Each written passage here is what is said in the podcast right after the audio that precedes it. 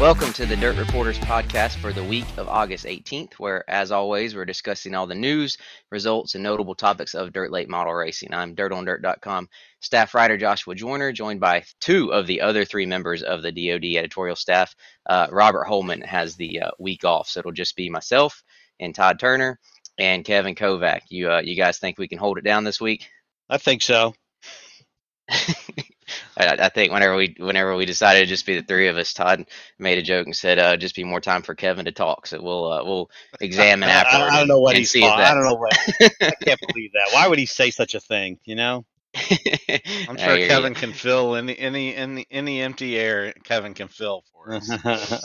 I have a feeling he will. But anyway, so we're coming off a big week at Florence Speedway for the North South 100 there in Todd's home state. Todd was covering that event. I was in Illinois and Missouri for the Summer Nationals return to or end of their break, or do you want to call it the makeup week, I guess, for Highland Speedway and I-55 events. And Kevin had a weekend off the road after some extensive summer travel. So Todd, we'll start with you. Did you have a good trip there to Florence? No, it's not too far for you. Did you enjoy the ride over?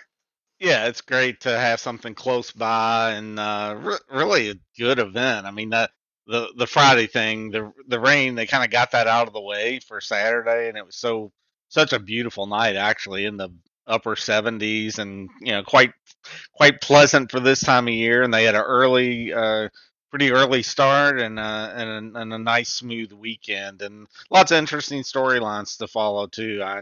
I enjoy. It's nice to have something so close when it works out. You know, to be able to cover and just zip back and forth and cover a big race like that. So it went well.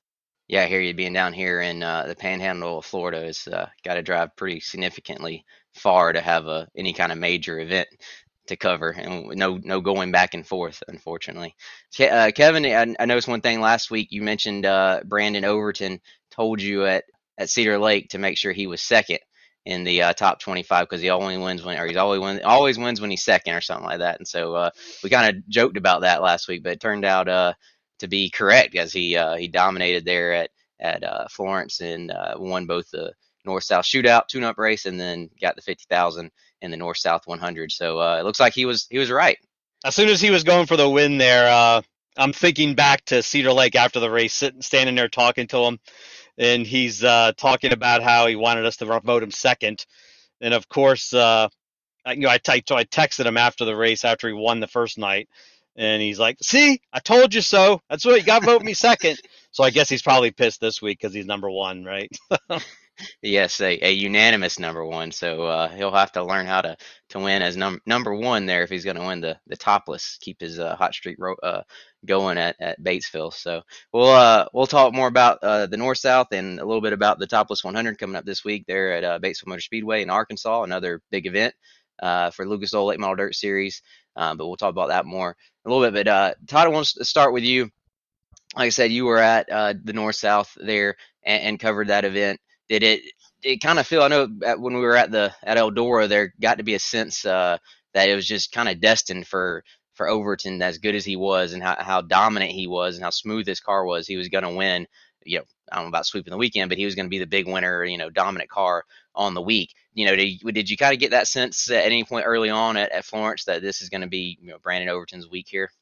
Yeah, I think Saturday night, you know, we had the break before while they're kind of waiting for the TV broadcast, and I was kind of going around talking to people, and everybody's kind of like, "Well, I don't know about anybody beating the 76." And really McCready, who ended up finished second, won a couple heat races and was on the pole. He looked capable to me, and he was very good, but Overton was just and we kind of have talked about this before and wrote about it in the stories and stuff. He's just so smooth and just looked like he was just cruising around down there, you know. And in contrast, Josh Rice and some of the other guys that were running higher on the track, you know, they are just like their tongues are hanging out. They're slapping off the wall. They're bouncing through the hole in turn four. You know, they're doing everything they can to even keep up with him. And then you just look back up there at Overton. He's like a slot car going around the track, and the kind of the lower middle part of the track. I mean, just like effortless. And I'm sure it's not as easy as it looks, and it takes a lot of work to get there. But I'm sure, like Rice even said that to me, you know, he was catching Overton there for a while. I'm not sure if he ever could, if he would have got by him or what would have happened, but he was kind of catching him before a late caution there. But he even said, I kind of looked ahead and there's up Overton just like cruising around. And it's like, and he felt like he was just like, you know, doing everything he could, just to keep up with him. So, yeah, there's a little feeling of, that Overton was just going to be the guy to beat, and it really turned out that way. I mean, it was a great race for second. You know, those guys, Davenport, McCready, and Rice, there with about 5 to go, were like in a wad going across the line, and it would have been like, man, if that would have been the battle for the lead, that would have been something else. But there, Overton is running all our fun and running out front. He's getting pretty good at doing that here lately. It seems like ruining the stinking up the show, as they say. But it was a really good race for second there, as you mentioned, Todd. And I do want to kind of talk about that because Tim McCready, and I believe you mentioned this, wrote about this. Todd has Kevin, I think, mentioned this in Fast Talk. Is it 3 runner-up finishes for McCready now in Crown Jewel events this summer? Yeah, right. The dream, the second dream. The Saturday night dream, and also the Silver Dollar Nationals. Yeah, I was looking, and I used this as the comment line in writing the top 25 story that I do most every week. I write that, and so I always look for something interesting.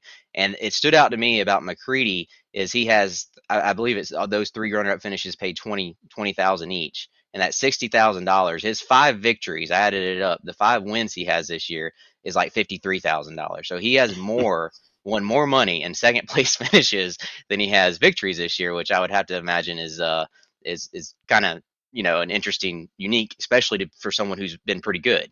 You know, just kind of, Kevin, I know you kind of follow McCready, being, you know, from that same area up there, big block guy yourself. You know, what's his year like right now? Is this a good year for him? I mean, he's leading Lucas Oil points, but he's really not having a standout year. But to have those 2 or 3 second place finishes kind of certainly pad the pocketbook a little bit, I think. Oh yeah, so like I think he mentioned that in Victory Lane there too. He goes, yeah, it is good for the checkbook when you. I mean, if you had 3 $20,000 wins in a season, that's a pretty good year. I mean, you'd be like, hey, that guy's doing pretty well because, you know, there's not that many races that even pay that much, and to have 3 seconds that pay that much, it's a good thing for the pocketbook in one sense because hey, it's good money, but. I know McCready, he's so competitive that it's going to be eaten at him. I mean, I'm like, he really mentioned that in Victory Lane too, where he's saying we're just not good enough. I mean, he said Davenport and Overton are like Pac-Man, and they're just eating up all the wins, and we're just a little bit off. And remember, he took off 2 weeks. He didn't race since that Silver Dollar Nationals second place finish. He didn't race at the Fairbury and the Perrier Classic, and he also didn't race USA Nationals. Those are 2 races he's won in the past, and he decided to take them off. He was going to run Virginia Motor Speedway, the 20,000 to win show last week. That ended up getting rained out. But I know they did a little testing too. He mentioned he's talked about that, trying to get better, and it's still not quite good enough to overtake Overton and he, although he did beat Davenport, he was able to beat Davenport on Saturday night, just nipping him at the line. I know that Tim McCready's sitting there thinking how much money he could have won. And it's probably it's when just being 3 seconds. I think I figured that out. What was that? 171,000 or something? You said, I think it was. Yeah. I wrote. You know, I figured that out before. Over $170,000 extra he would have been able to win if he'd have just gotten those 2, 3 of those wins. With the 3 seconds turns into wins, and I know that's you don't want to think like that, like what could have been. But when you got second places, it's a lot harder to get that out of your mind than if you're finishing third or something like that. So, and I know McCready is thinking that, man. At least just one of them would have been $100,000, over $100,000 just at Eldora. Yeah. yeah, I'm sure he's kind of, you know, it's good in one sense with the money, but I'm sure he's wishing a couple of those, if not all three, he'd been one spot better for his pocketbook alone.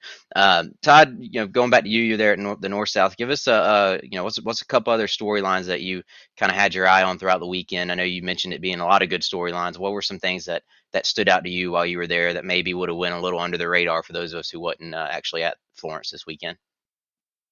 Well, one thing I wrote about the first day I was there, Anthony Burroughs has joined Ricky Thornton's team as a crew chief. Of course, Anthony's had worked for several high-profile teams, and Ricky has been basically without a kind of a full-time real crew chief since Talon Center left earlier this spring. And he finished second there on Thursday, Ricky did, and then ended up 10th in the North South 100, but that's something to watch. I mean, I think, when there were some doubts about how that team was going to, kind of keep on chugging this year and what was going to go on. And this feels like a little bit of a vote of confidence, from Todd Burns that maybe the SSI team is going to, really kind of ramp it up a little bit. Ricky said they plan on adding another crew guy as well, so it'll be interesting to see. Let's give them a little while to get working together. Even though they did get that runner-up finish in their very first start, but as Anthony said, there's lots of big races here toward the end of the year. So if they can kind of get dialed in here, we'll see what Ricky can do. And then I mentioned Josh Rice before, but he's worth the price of admission to watch him. And really for him, I thought when I was looking at him through the middle stages of the North South, when he's up there on the cushion at Florence, sometimes you feel like he's in last year's North South 100. I felt this way, that he was just up there, and it was a matter of time when he's just gonna wipe out. This year, I do feel like he made a conscious effort to kind of withhold himself, kind of through the middle stages of the race, and then kind of let it all hang out there at the end. And he ended up having a flat tire at the end, which. Probably of his own doing when he hit the cushion too hard or something like that. But otherwise, probably would have finished second had he not had that flat tire, which is pretty impressive. He won that 60-lapper earlier this year at Florence, beating the Lucas Oil guys. So he can beat those guys, but man, a 100-lapper, especially running the way he does up there on the top, is going to be, it's just hard to make a car last that long. But he was still pleased with his run, and he's young, he's still learning, and if he can learn to get down there a little bit like Overton or run off the cushion sometimes, Rice could be a guy we're talking about winning some big races, not just at Florence, but some other places. Really, he's had quite a bit of success. I mean, his he tends to be able to go to other tracks and perform well, so that's another shot in the arm for him to run a top five in a crown jewel there at Florence.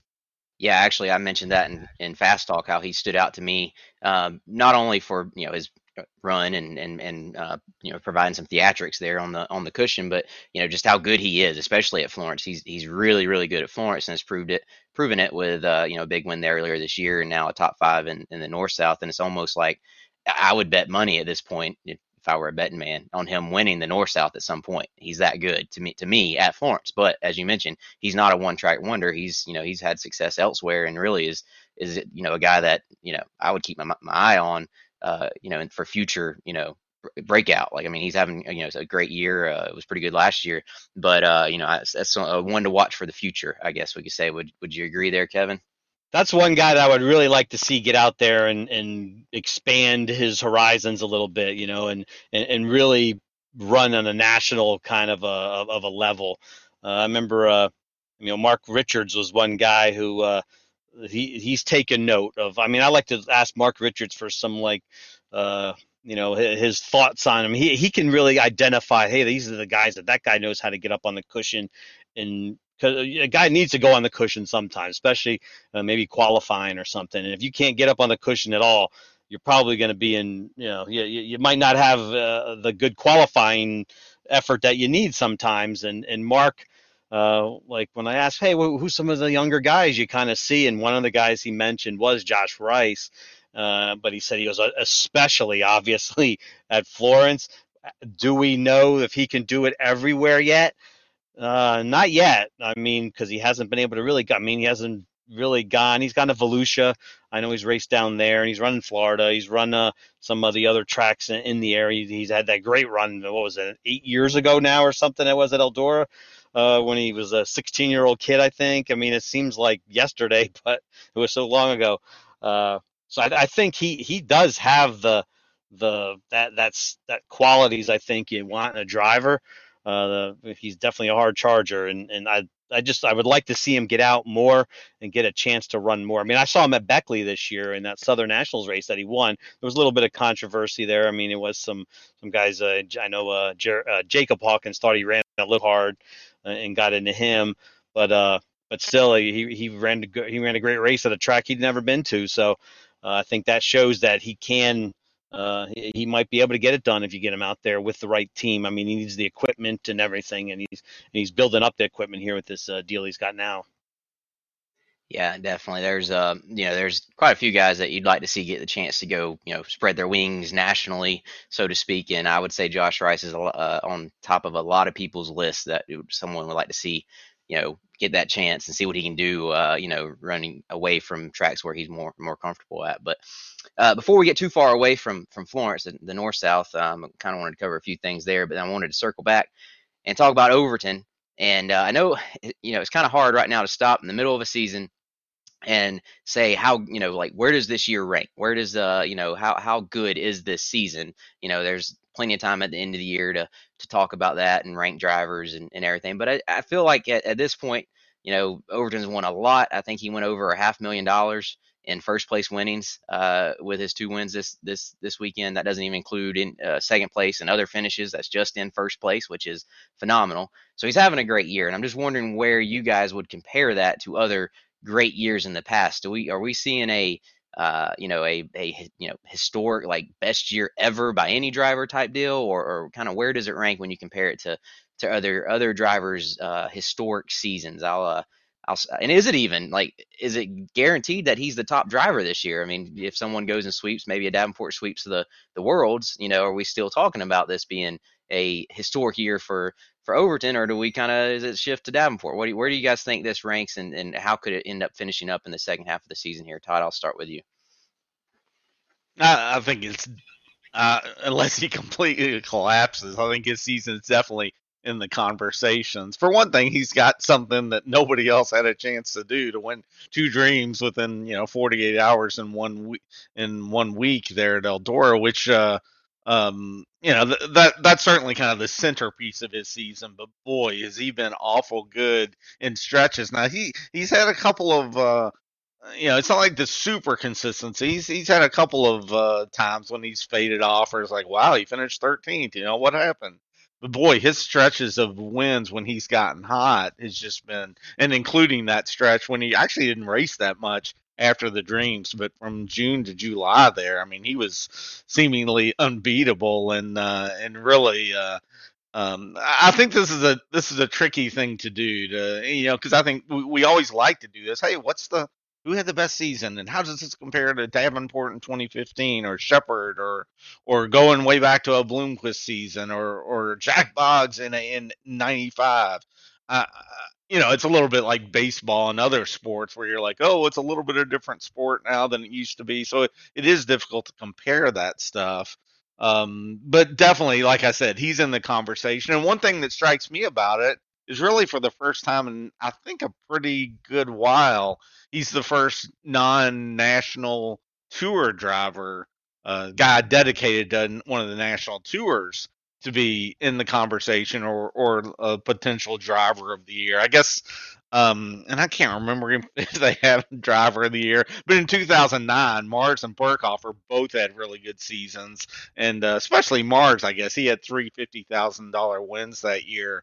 And he was not running a national tour, but mostly, you're looking at Davenport, Davenport and Sheppard in recent years have been on national tours, and so that's a little bit different for Overton. You mentioned if somebody else wins the World 100s, the double World 100s, that changes the conversation. Well, if Overton, if he were to win both of them, in some way, no matter what happened, that would make his season just, unprecedented, at least in the Eldora world. And since Eldora's races rank so high and are of such import, it would be hard to believe that we could ever forget Overton's season with quadruple Eldora wins, which is unfathomable almost, but it's on the table.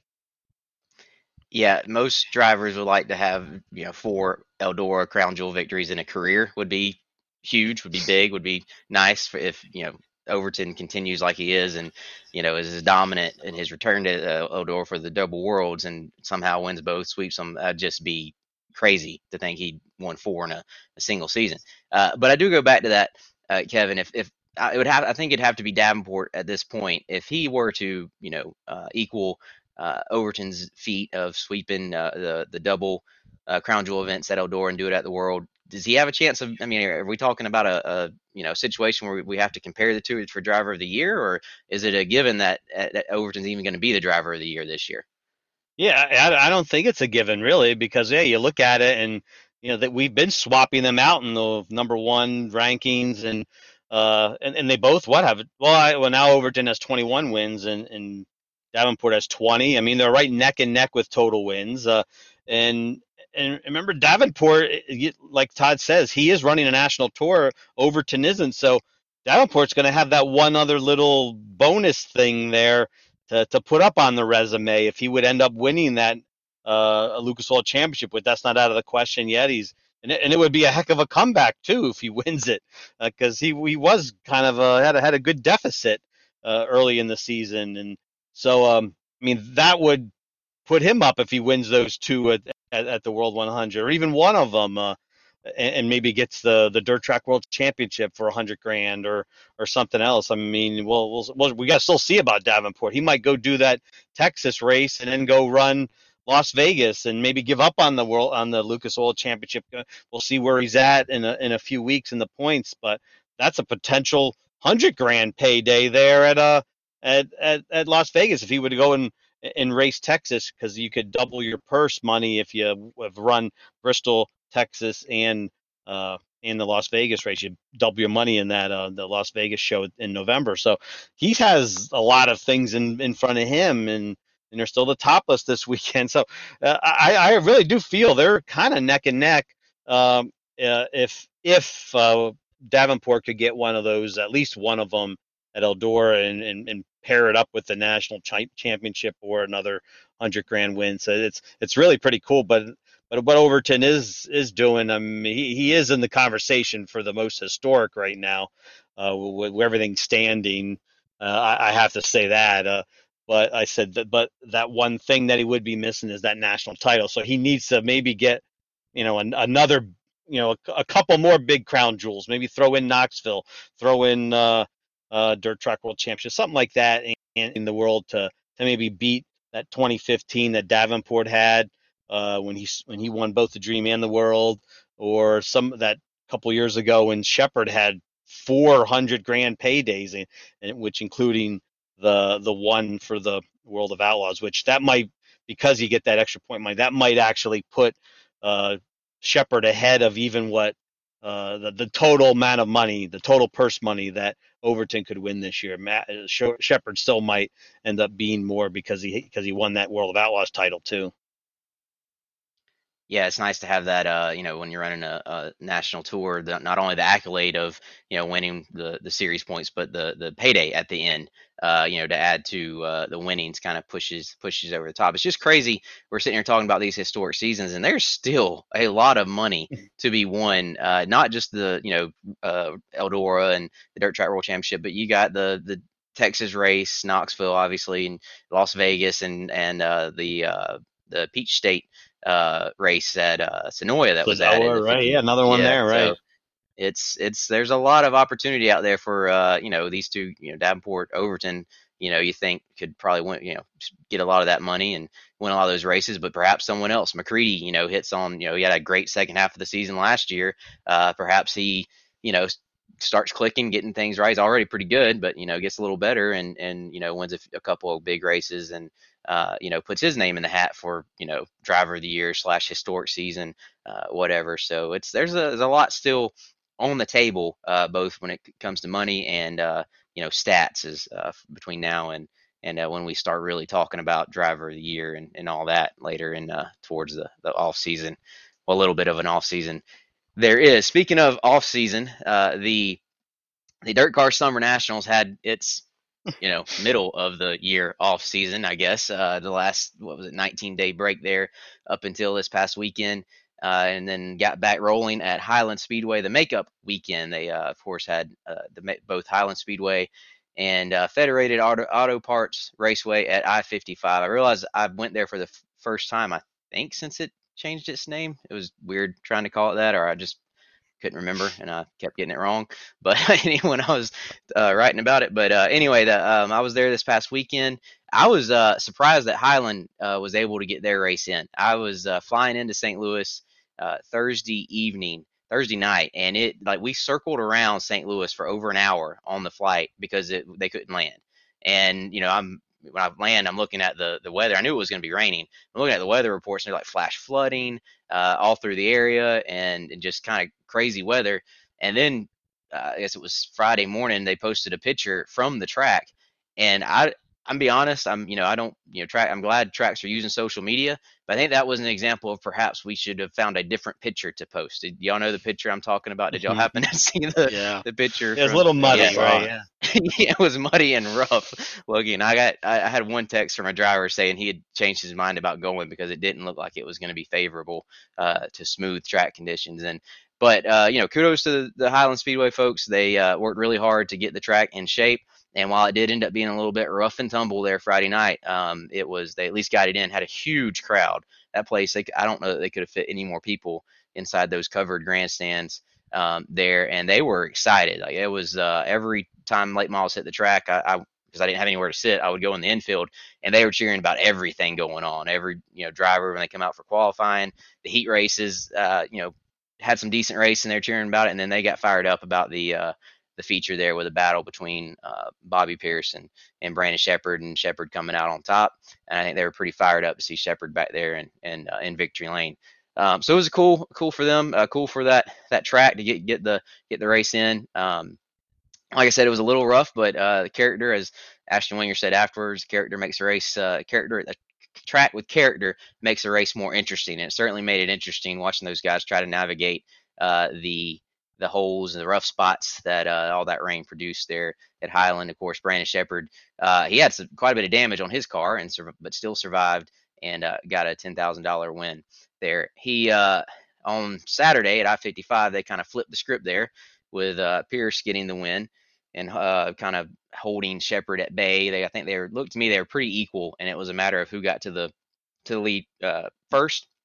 Of course, they were both running there in the top five when Logan Martin running led from the pole and got into a lap car and kind of got turned in the wall there and ended his night, unfortunately.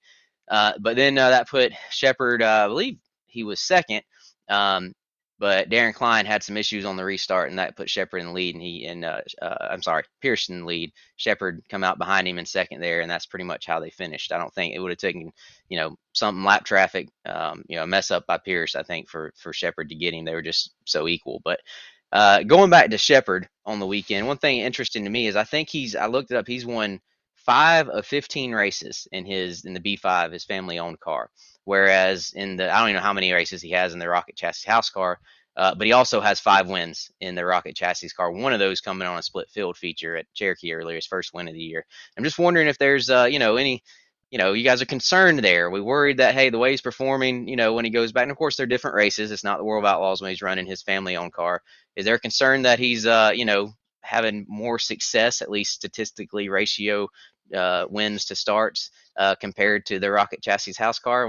Kevin, you mentioned you talked to Mark Richards a lot. What's your take on that? It's kind of funny. How long have we been like, oh my God, he He looks like he's human when he goes into the B5, right? And he gets out of the rocket car and the rocket house car. So it's kind of like it's almost flipped the script a little bit with his win percentage way up in the family car now and down in the house car. But I mean, it's not like he's putting around the back with the house car. I know that. I mean, he's just about every race he's in the mix there. He's close to the front.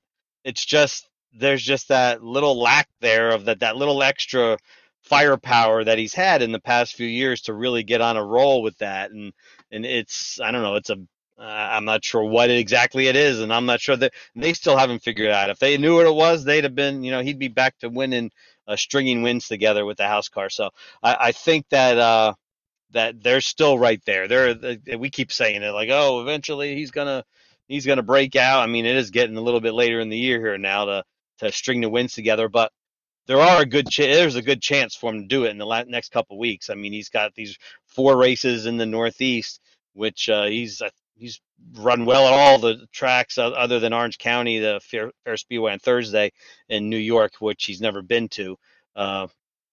But nobody pretty much, not really many people have. It's been a long time since there's been a late model race there. So he'll, at the other tracks he's good at, and he's got Davenport, which he's great at. He's got 3 nights in a row there. And so I think that we might be seeing him get a few wins here soon and maybe push. He's going to reach double figures with that house car before the end of the year. Let's say that. Yeah, as we were saying, he'll have plenty of opportunities to not only win races, but also, like I said, there's still plenty of money, plenty of big races to be won out there. Todd, would you agree that no need for worry just yet with Brandon Sheppard in the Rocket Chassis house car? Yeah, I think considering the competition, and that he is facing in the 2 cars and stuff, it's probably about right. It is funny that people always say, oh, if you just run the top 3, if you run the top 5, the wins will come. And they do for the most part, but for Sheppard, they usually come in much bigger numbers. It is interesting that it's not like he's having a lot of dropouts and a lot of, miserable nights, but not being able to quite win as many as Kevin said. It's a little bit of a mystery. And, you can kind of feel it going either way. It's like, oh, he'll break out and win a bunch. Or maybe this is just the way the season's going to go. Kind of like when, not in the same way, but when Marler won the championship over Sheppard a few years ago, Sheppard tend to have more dropouts and more problems. This year, it's not that, but it's not quite the same either. So I don't know. We'll see how he does. But the B5, I think he's happy to climb in that when he gets a chance too, as it's doing so well. Yeah, definitely. You can tell whenever he's in it, and when I've covered him running that, I also covered him at the show me when he was in it. He's enjoying himself and enjoys the opportunity to race there, usually close to home, and with his family there. So the other winner on the weekends we mentioned was Bobby Pierce. He'll be continuing on with the series, the Summer Nationals, as it wraps up with 4 races this week in Michigan, which I'll be covering. Excited to get back up there and some a little bit cooler weather than here in Florida. Excited about that. But yeah, I think Pierce was his 12th win there when he won at I-55, his first time winning on the series at I-55. 12 wins is his career best, I believe, on the series. So he's having, kind of a personal best year on the Summer Nationals. He's pretty much got the title wrapped up. I mean, he's just kind of have to go to these races and not completely implode or anything like that. So yeah, it's kind of been a pretty good year. Would you guys say, Todd? I know you've covered a lot of his, Summer Nationals days and everything with Pierce there. Would you say it's been a pretty good campaign for him on the Summer Nationals this year? Yeah, I think the schedule is a little different this year. I think it kind of overshadows him a little bit, and his own thoughts at the beginning. Well, I'm probably not going to run it all. Well, maybe I will run them all. Maybe, it's been a little disjointed.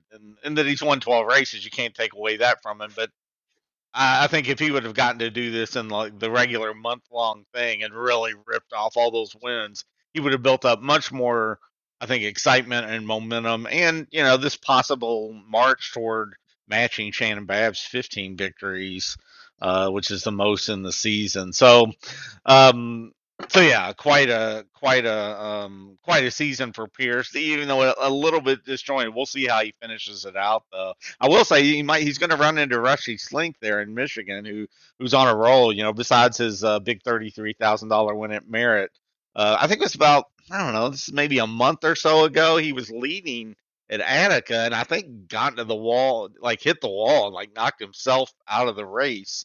And I think since then, or maybe since a race or two since then, Rusty's won 6 of his last 7 starts, and he plans on being there at Butler on Wednesday and I-96 on Thursday. So Rusty's gonna, I'm sure, try to give Bobby all he can there, as Bobby's trying to march toward that 15th victory.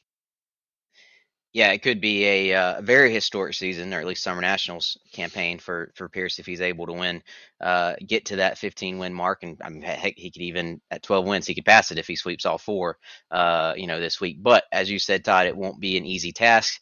You got Rusty Schlenk coming in there, but and the Michigan drivers, Eric Spangler, Donna McCure, all those guys, Jeep Van Warmer has been running a little better. All those guys are going to be waiting on him coming up there. And I also saw Devin Moran is planning on running the Michigan swing this week. He started the Summer Nationals way back in, gosh, 2 months ago. When was it? June.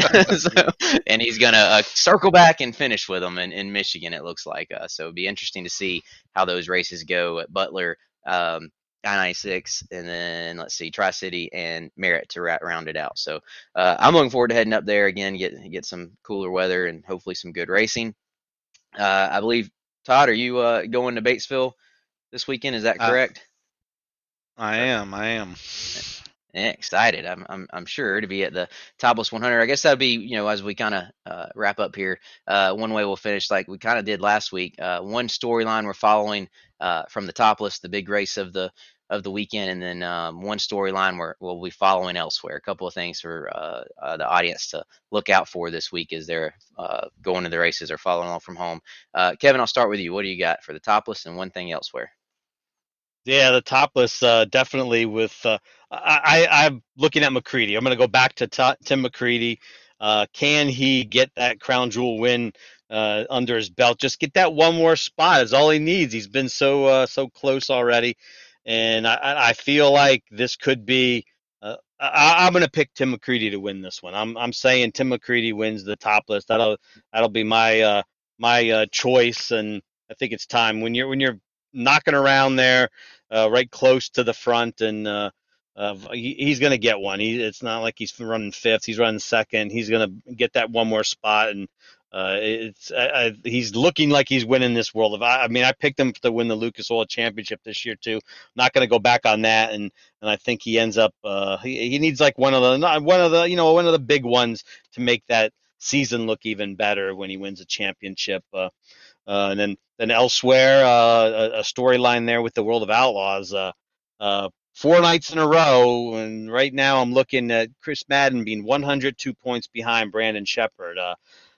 This is the weekend I think he needs to make a little headway in that. I mean, it seems like every race, 100 only being 100 points behind Brandon Sheppard in the middle of August is pretty damn good, I think, compared to what the past few seasons have looked like for everybody else with the World of Outlaws. So I'm looking at, you look at 4 races in a row, this has got to be a chance, or 16 total, so a quarter of the total left in the season with the Outlaws. So that's we're doing a quarter of them this week, and these are the ones that probably aren't Madden's best tracks because they're out of his territory, but if he can make some headway, at least knock a little bit of that deficit away, he's got some good play. The 7 of the last 16 races here are there's like 2 at Cherokee, 2 at Charlotte, obviously at the end of the year with the World Finals.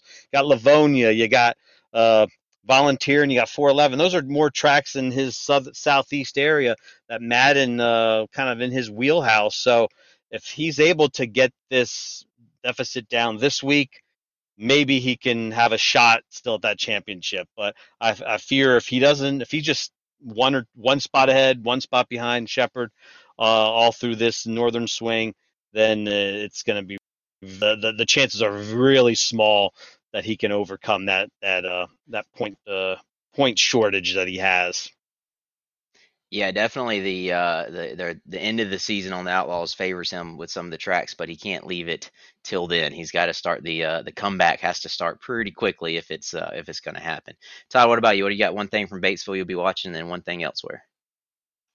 I just think Batesville, and this beating the drum here a little bit, but Batesville looks like a Davenport Overton showdown to me.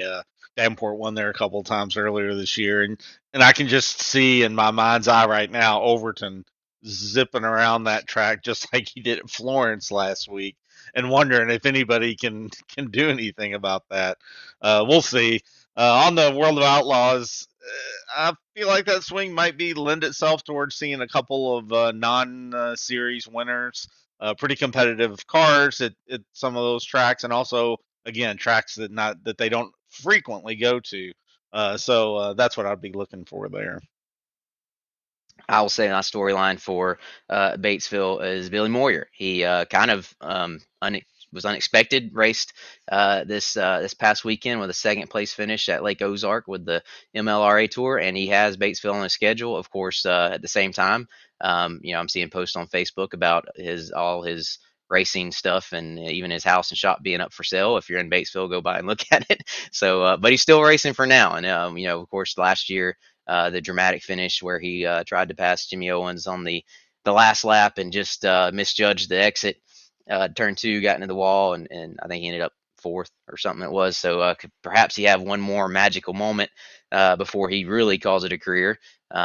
This weekend at Batesville. So definitely I think that's one thing worth watching.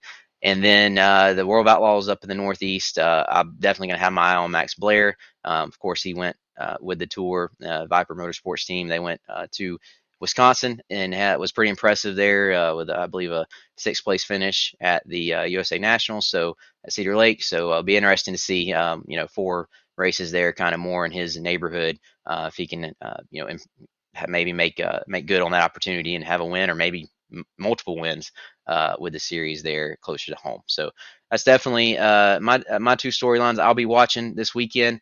We'll go ahead and finish up with one more thing where we go around and each mention one thing that stood out to us, whether it's results, news, or whatever from the past week. I'll start it off. I'm going to actually go back to the Summer Nationals at I-55 and mention in case anyone missed it, because I think this is kind of important, the issue that happened when Brandon Sheppard's upright on his liftgate trailer in the pits. Wind blew. He had been there a couple hours already during the day, and he thought he had plenty of room between the upright and the power line that was running across the pit area, but apparently there was not enough room there, and the wind blew the power line into his upright up above his trailer that was holding the liftgate up, and caused it to short out, or whatever power lines do in that situation, and snap and fall, and the live wire fell across the pit area, landed on the other side of the pit area on Tanner English's car, and burnt holes in the sheet metal of his race car. That was just kind of, there was all kinds of crazy stuff that happened because of that. Like, they showed me after it was all over and cleaned up. And again, luckily no one was close enough to be an issue or be hurt or anything. Everyone was fine. But they showed me where the lift Tanner English's car was sitting on, the hydraulic hoses running on the ground through the grass to where the lift, the box that controls the lift was, like, had burned the grass. Just all kinds of crazy stuff. I think Sheppard said he had some electrical issues, like it fried his battery chargers, a couple other things. And just fortunate that no one was hurt. I think both sides of the pit area I was talking to at Sheppard's and at English's, everyone was just kind of amazed that no issues there. So the reason I'm mentioning that, and this is one thing I did, my brothers, they raced, and they just got a liftgate trailer for the first time this year. And it's like, I immediately called, no, not immediately, but after the night I was calling and talking to them about the races and everything. It's the first thing I said, hey, y'all always look up above before you lift the liftgate up, right? Like, be sure there's no power line above you. So I think, yeah, all teams and drivers, just a reminder to be aware that, what's above you whenever you're going to unload, anytime you're in the pit area there, just keep an eye on that. So there's no issues. But anyway, that's my one more thing. Todd, what do you got? I was going to talk about a Wisconsin driver, Brad Mueller from Random Lake there. I saw some cell phone footage of his June 25th wreck at Plymouth.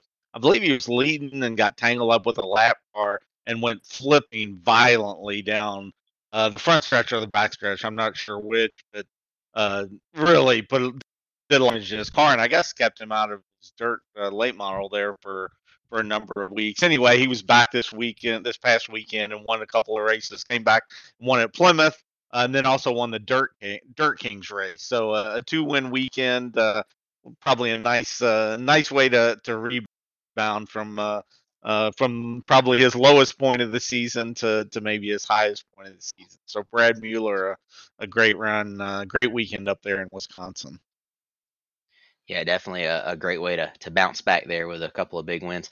Kevin, what do you got for one more thing? Todd mentioned a sad note from the weekend when last Thursday, the passing of DJ Troutman, a driver from Pennsylvania, Bedford area, a former Bedford champion and a son of Dave Troutman, who was a veteran in Pennsylvania also. And DJ is the father of Drake Troutman, who's an up-and-coming 17-year-old modified and late model youngster there who's really making some strides and getting noticed with his talent, a really good kid. And it was really, man, it was a shocker to see that DJ passed away. He contracted COVID and that can, problems, the kind of the complications from that, and put him in the hospital and everything. From what I had heard, he was doing, he actually was all right.